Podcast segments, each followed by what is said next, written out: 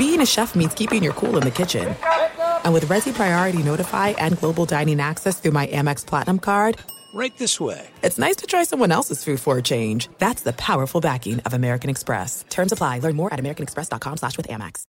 I'm Hannah Storm, and my new podcast, NBA DNA with Hannah Storm, chronicles my six decades in professional basketball. From growing up in the sport to becoming one of sports TV's first female broadcasters. Join me as I dig deep into the game's history, unearth some wild stories, and talk to my friends from the world of basketball, from Dr. J to Charles Barkley. It's been a wild ride, and now I get to take you with me. Listen to NBA DNA with Hannah Storm on the iHeartRadio app, Apple Podcasts, or wherever you get your podcasts. If you love sports and true crime, then there's a new podcast from executive producer Dan Patrick and hosted by me, Jay Harris, that you won't want to miss. Playing Dirty Sports Scandals. Each week, I'm squeezing the juiciest details from some of the biggest sports scandals ever. I'm talking Marcus Dixon, Olympic gymnastics, Cain Velasquez, salacious Super Bowl level scandals. Join me on the dark side of sports by listening to Playing Dirty Sports Scandals on the iHeartRadio app Apple Podcasts, or wherever you get your podcasts.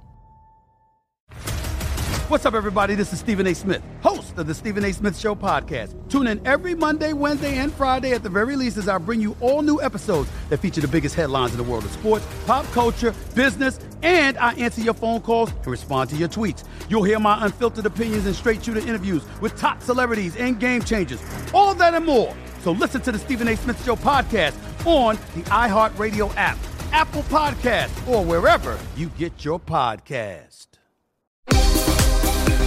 The 2021 MLB season is here, and although the seats may not be full, your bankroll has the chance to be. Greg Hoops Peterson has you covered for every game, every day this season, along with comprehensive analysis and angles for getting to the window while celebrating the walk-off winners and blown saves of what will be a wild season.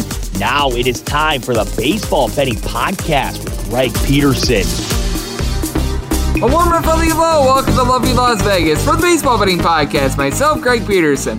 We've got a great podcast for you. Jovan Alford, he does a great job over there at DK Nation with DraftKings. Going to be joining me in the second segment. We're going to react to what we've seen these first few games of the MLB postseason and take a look forward to the two games that we've got today on this Sunday. And then in the final segment, only two games today for the MLB postseason, both of them out there in the American League as it's a travel game for both of the National League series, so gonna give you guys a sign total on both games on the betting board and a little something I like to call touch 'em all. And this is a podcast, as you guys know, that is dedicated to two things make you guys money and just make you guys more informed about baseball in general. So if you've got a question, comment, segment idea, what have you for this podcast, you have one of two ways to be able to fire those in. First one is my Twitter timeline at gunit underscore 81. Keep in mind, letters EM, name does not matter. So as per usual, please do send these into the timeline. Other way is via an Apple Podcast review. If you rate this podcast five stars, it is very much appreciated. And then from there, you're able to fire whatever you'd like to hear on this podcast via that five star review. Did not wind up getting in any Twitter questions today, but we did have a lot of fun with the MLB betting board on Saturday. So let's take a look back at it. Try to find some trends and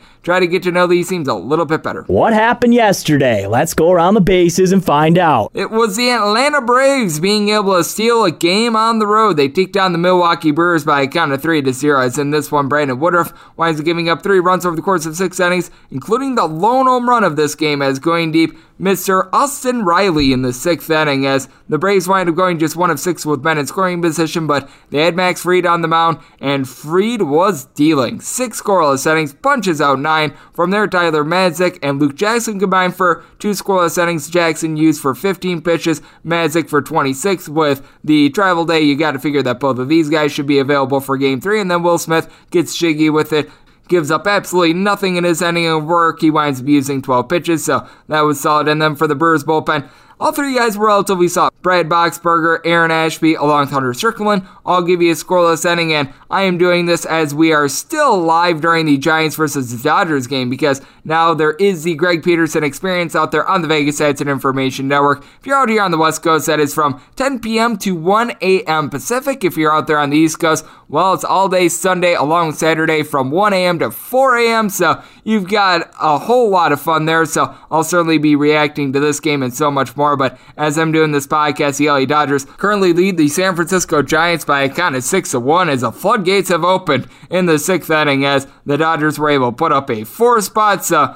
that was big as Kevin Gausman in this one. He winds up giving up four runs over the course of five and a third innings. Dominic Leone tried to stem the tide. He was unable to do so. And as it stands right now, Julio Urias has an RBI single and has won five innings, giving up a run. So that's what we wound up seeing in Major League Baseball on Saturday. Not really a lot of games, but as it stands right now, the San Francisco Giants do wind up falling in this one. Home teams will now be seven and three straight up when it comes to this postseason, so they've been doing a relatively solid job. And going into this one, we had not really seen a whole heck of a lot of overs as we've had just two overs in general, but this Dodgers versus Giants game at minimum is going to be a push on the total. So we've got a little bit more scoring that is going on, and we're going to be taking a look at what we're all going to be getting for Sunday and so much more with Jovan Alford over there at DraftKings. That's on the other side, right here on the Baseball Betting Podcast with myself, Greg Peterson.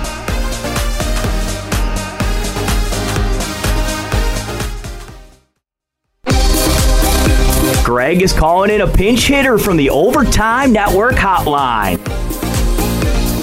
And we're back here in Las Vegas for the Baseball Betting Podcast. Myself, Greg Peterson. It is great to be joined by our guest as this man does a great job as a staff writer over there at DraftKings, aka at DK Nation. He does an absolutely terrific job when it comes to looking at a wide variety of sports. Obviously, this time of year we are all consumed by football, so on this Sunday, he's going to be doing a great job of taking a look at some bets along with some guys that you might be wanting to take a look at when it comes to a daily fantasy, along with a just normal fantasy football outlook. As it is Jovan Alford joining me on the podcast. You're able to follow him on.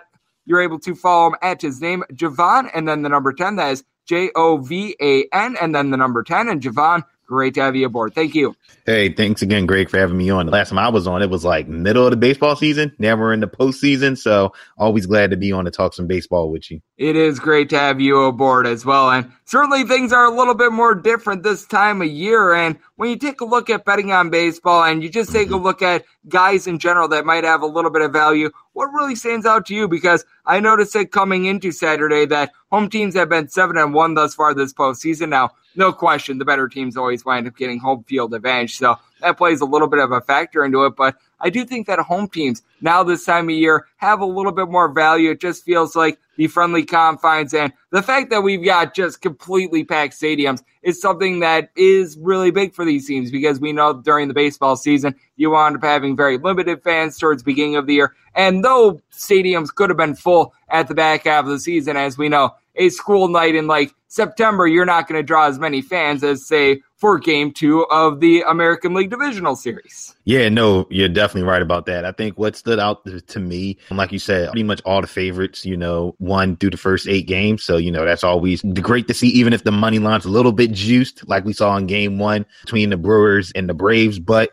you would still take the Brewers in this situation because the run line was just super juiced. I think one matchup in particular, one series in particular, where I think that, you know, where we would think there'd be value is right on the run line would be, I think, the Giants and the Dodgers. The Giants have been one of the best teams in run run game, one run games this season through the first two games on the betting lines, just within a, one and a half runs, it's like super juiced to like path minus 150. So I, I find that very interesting to see so far between all the games that have happened. Yeah, I'm right there with you. We have been seeing these money lines really coming through. And in those seven wins, we wound up seeing six be on the run line as well. The lone one run game wound up being the Brewers and the Braves in game one. But mm-hmm. when you mm-hmm. take a look at what we're all going to be getting on Sunday, we're going to be mostly having the American League come to the forefront as both the National League Series are going to be having a little bit of a travel day. And it's going to be a do or die scenario for the Chicago White Sox. I wound up saying it coming into the postseason. I felt like the biggest upset that we would see in the playoffs is if the White Sox would be able to take down the Astros.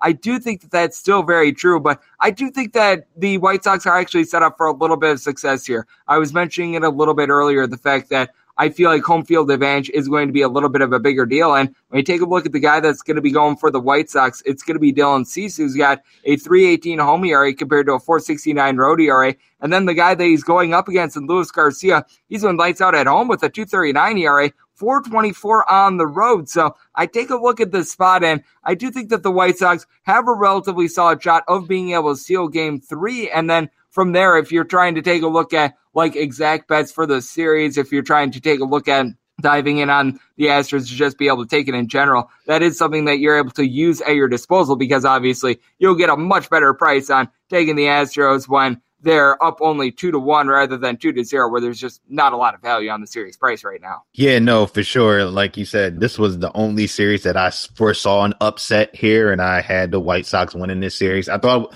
if they do, it's going to happen in five, and I thought it would happen in five. It's just the way that I think we foresaw this happen. We didn't think it was going to happen this way. Like they have Dylan Cease coming up in a in a must win situation, and like you said, he's been great at home, which is good news. Opponents are only hitting 208 against him at home this season, so that's great. Like said, home field advantage plays very key because that means you get the last at bat in the ninth inning, if so need to, if you need to win the game or tie the game in that situation. So, like you said, Dylan Cease, so he's been really good 13 and 13 and 7, 391 ERA for the White Sox. You just got to hope that he doesn't repeat what we've seen from Lance Lynn and Lucas Giolito. Giolito struggled in his last start. I mean, four earned runs, five walks, and only four innings, four and a third innings pitch is not going to get it done. And then when you look at Lance Lynn, five earned runs, two walks, only three and two thirds, and it's not going to get it done. They need Dylan Cease to at least go into the sixth inning, possibly into the seventh inning to, you know, secure this win. And they can't give up walks, especially to a team like the Astros who, you know, they feast on base on balls and be able to turn those into runs and runners in scoring position. And that's a team with a bunch of professional hitters. So you just can't take any pitch for granted. And Dylan Cease is just going to have to pitch probably the best game that he's ever had this season to keep the White Sox, you know, off the brink of elimination. And I do think that if the White Sox are able to take this game, they've got a relatively shot of being able to force this thing back mm-hmm. to Houston as well. Just because when you take a look at the White Sox, you are able to go to Carlos Rodon in game four that when he's been fully healthy, has been one of the best pitchers in baseball. The big thing with him is just is he going to be able to give you that full fledged performance? That is a question at this point because when you take a look at the other series between the Boston Red Sox and the Tampa Bay Rays, I think that they're in a relatively solid spot. The Red Sox are to be able to get a win here. I personally am going to be going with the Tampa Bay Rays with Drew Rasmussen going because he's been spectacular, but certainly wouldn't be out of the realm of possibility for Nathan Eovaldi being able to get the win there. But then when you wind up getting to game four, who in the heck knows what the Red Sox are going to be throwing out there because they wound up having to use Nick Pivetta and Tanner Houck in bulk, bulk roles after Eduardo Rodriguez and Chris Sale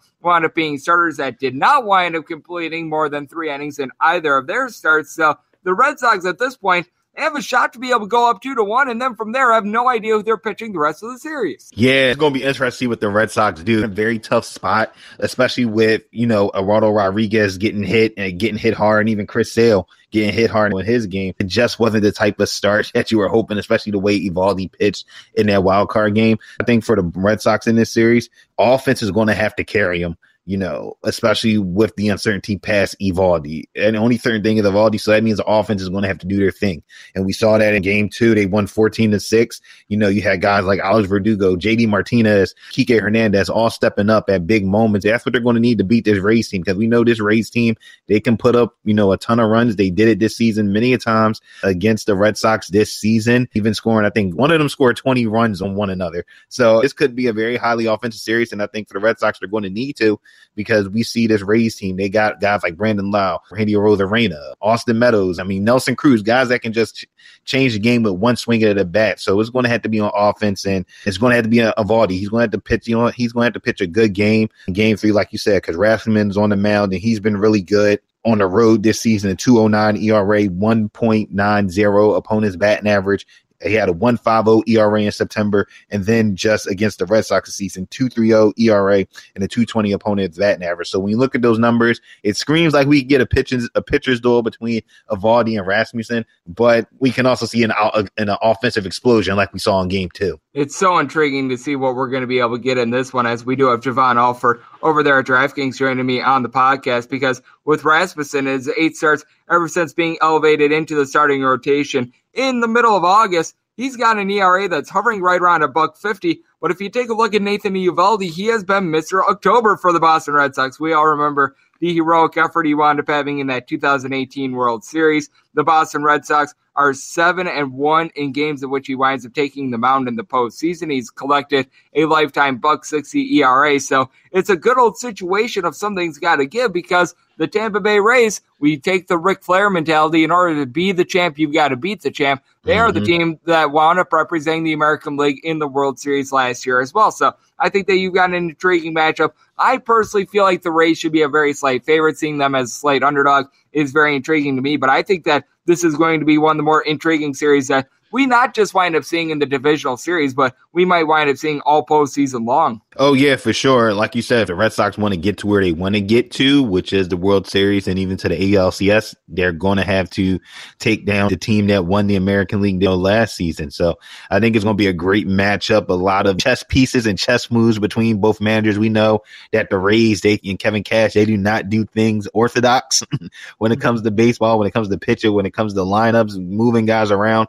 So I think it's going to be a very fun game. I think it could be the best one. If we're looking between the two, I think this one could be very exciting. Like you said, if Boston can go up 2 1, I mean, all the momentum's there in game four to, you know, just throw whatever you can at the kitchen sink to try to possibly win the series in game four. I'm right there with you. And when I take a look forward at Monday, because we're going to be having just the two games on Sunday out there in the American League, we're doing this prior to knowing how game two of the Giants versus the Dodgers wound up going. But I think it's going to be really hard to go against Max Scherzer when he winds up going on the mound for the Dodgers, whether the Dodgers be tied up one to one or whether they be down by a kind of two to zero, just because with Scherzer, even when he wasn't able to deliver much length against the St. Louis Cardinals, team was able to get it done ever since being acquired from the Washington Nationals. The Dodgers are 12 and 0 in Max Scherzer starts, which is absolutely ridiculous. And I just feel like this is a Giants versus Dodgers series that is destined to go five. You got the top two bullpens out there in the big leagues. You got two of the top three offenses when it comes to runs per game in the National League.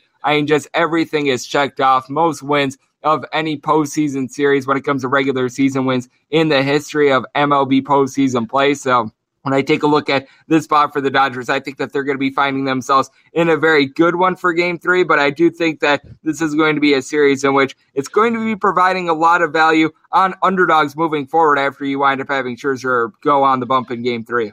Oh, yeah, for sure. I think many people game one saw, you know, Giants on the money line at plus money and decided, you know, why not ride with it in game one, especially because they had Logan Webb on the mound and you saw the type of performance that he put together in his, you know, in first postseason game. I mean, wow, 10 strikeouts against that Dodgers lineup, just continuing what he's been doing all season. And like you said, I think we'll continue to see that, you know, with Scherzer on the mound in game three, you know, I guess probably be Anthony DeSclafani in game three, maybe against Scherzer. And then you know you're definitely getting another plus money situation on the money line. So there's, like you said, there's a lot of interest in betting, you know, options there, even probably even down to the, you know, total runs scored in these games. Cause I don't expect in any time in this series, you know, to see a lot of runs scored, especially like you said, with one of the best bullpens in the, in one of the best bullpens in the league between these two teams and even down to starting pitching. I'm right there with you. I think that this entire series between the Giants and the Dodgers is just so intriguing in general. It's a shame that it has happened so early. Would have been a bigger shame if we wouldn't have gotten it all together. Thanks to Chris Taylor right. putting that two run home run. I know that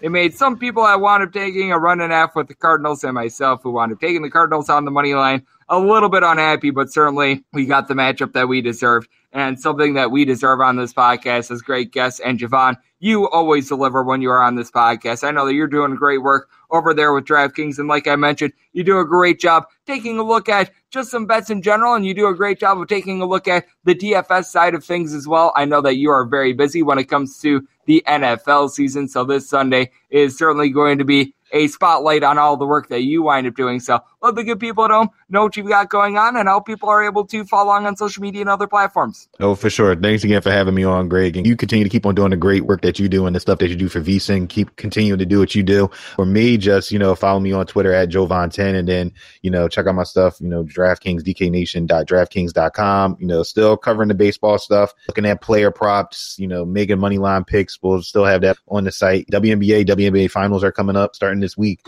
So we got that in store. And then NFL, like you said, fantasy, waiver wire, anything that you need is all right there. DKNation.DraftKings.com. And Jovan is doing a terrific job just taking a look at a whole wide variety of different things. If you're someone that is looking to place some bets on this NFL Sunday, he's got you covered there and he's got you covered on just a wide gamut of different things. And always great to get him on the podcast. So big thanks to Jovan for joining me right here on the Baseball Betting Podcast. And coming up next, it is that time of the podcast to give you a sign total for both games on the betting board for this MLB Sunday and a little something like call touch them all.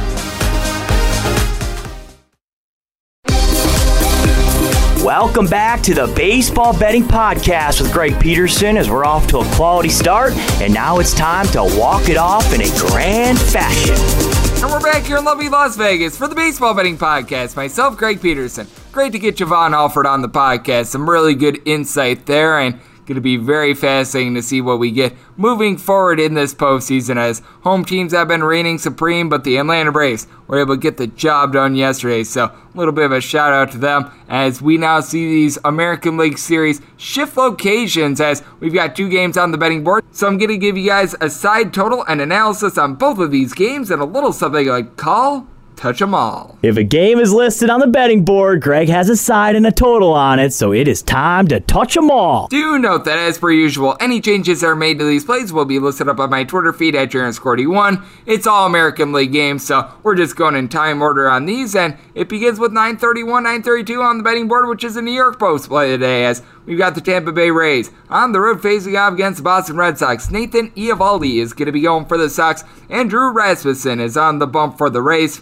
Your total on this game is 8.5, seeing the over and the under anywhere between minus 105 and minus 115. And if you're taking a look at the Red Sox, getting them anywhere between a minus 108 and a minus 115, seeing a straight minus 105 out there at Caesars by William Hill. Meanwhile, if you're taking a look at the Rays, you're getting as bad as a minus 105, as good as a plus 102. And I set the Rays as more around a minus 106 favorite. This might wind up adjusting a penny or two based on what we wind up getting with the Boston Red Sox bullpen situation. But looking with the New York Post of the day at the Rays on the money line, you take a look at Drew Rasmussen in the eight starts he's made ever since getting promoted to the starting rotation. He has been masterful. Two runs or fewer were given up in every one of them six and two record, and in games in which he has faced off against the Boston Red Sox, a couple of these were on the bullpen. The team is three one in those last four, and the Rays in general just have owned the Boston Red Sox 12 and five in the last 17 in this series overall. But you do take a look at Nathan Eovaldi. The Boston Red Sox have lost just once in his postseason career whenever he's taken the bump, and that was in that World Series game in which 118 innings against the LA Dodgers. He's got a lifetime ERA in the postseason right around a 164, so he has been a gamer, and you do take a look at Eovaldi, and he does a much better job of being able to limit the deep ball at home than he does on the road. You take a look at him during the regular season, and he wound up giving up six home runs over the course of 114 innings at home. Meanwhile, on the road, he wound up giving up nine bombs in 68, and a third innings opponents hit 30 points lower off of him at home than on the road. But you do take a look at the Tampa Bay Rays team as well, and you've got a trio of guys that during the regular season they were able to deliver 30 plus home runs. You've got Mike Zunino, Brandon Lowe, along with Nelson Cruz, and then you're able to throw in there a man that had over 100 RBI in Austin Meadows, who has been very good for the team. Ji-Man Choi, right around a 350 on base percentage. You've got Wander Franco, who wound up having that north of 40 on base streak as well. Then you take a look at the Boston Red Sox, and no question, this is a team that's able to hit first last name, aka Kike Hernandez,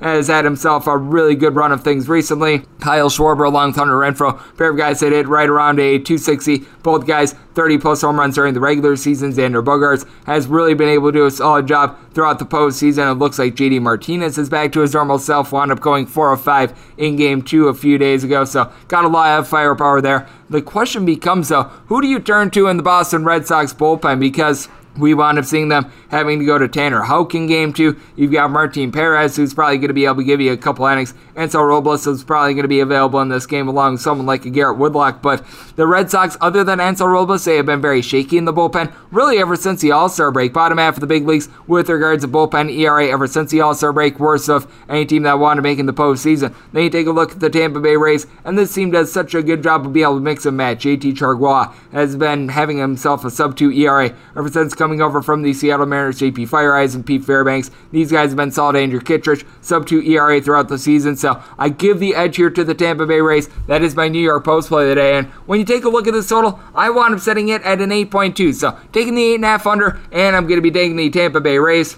And we wrap things up with 933, 934 on the betting board as got the Houston Astros hitting the road face off against the Chicago White Sox. As Dylan Cease is going to be getting the ball here for the Southsiders. Meanwhile, Luis Garcia is going to be on the bump for the Astros, and the Astros are finding themselves as underdogs in this spot. You're able to get them anywhere in the neighborhood of about a even money price to as good as a plus 109 as I'm seeing it. Meanwhile, the White Sox, anywhere between minus 116 and minus 120 is your price. 8.5 is your total that I'm seeing, and this is all over the place with the 8.5. Under has juice anywhere between minus 105 minus 120. The over is anywhere between even and minus 115. Seeing a straight 8 out there as well. Over is minus 120 and the under is even. But I take a look at this spot and I wound up saying the total at an 8.1. So I'm going to be taking one of those 8.5 unders. And I wound up saying the White Sox as a minus 127 favorite. I do think that they are going to stave off elimination in this spot because I was mentioning it with Jovan. You've got someone in Luis Garcia is very different home to road. At home, he has been absolutely masterful this year. A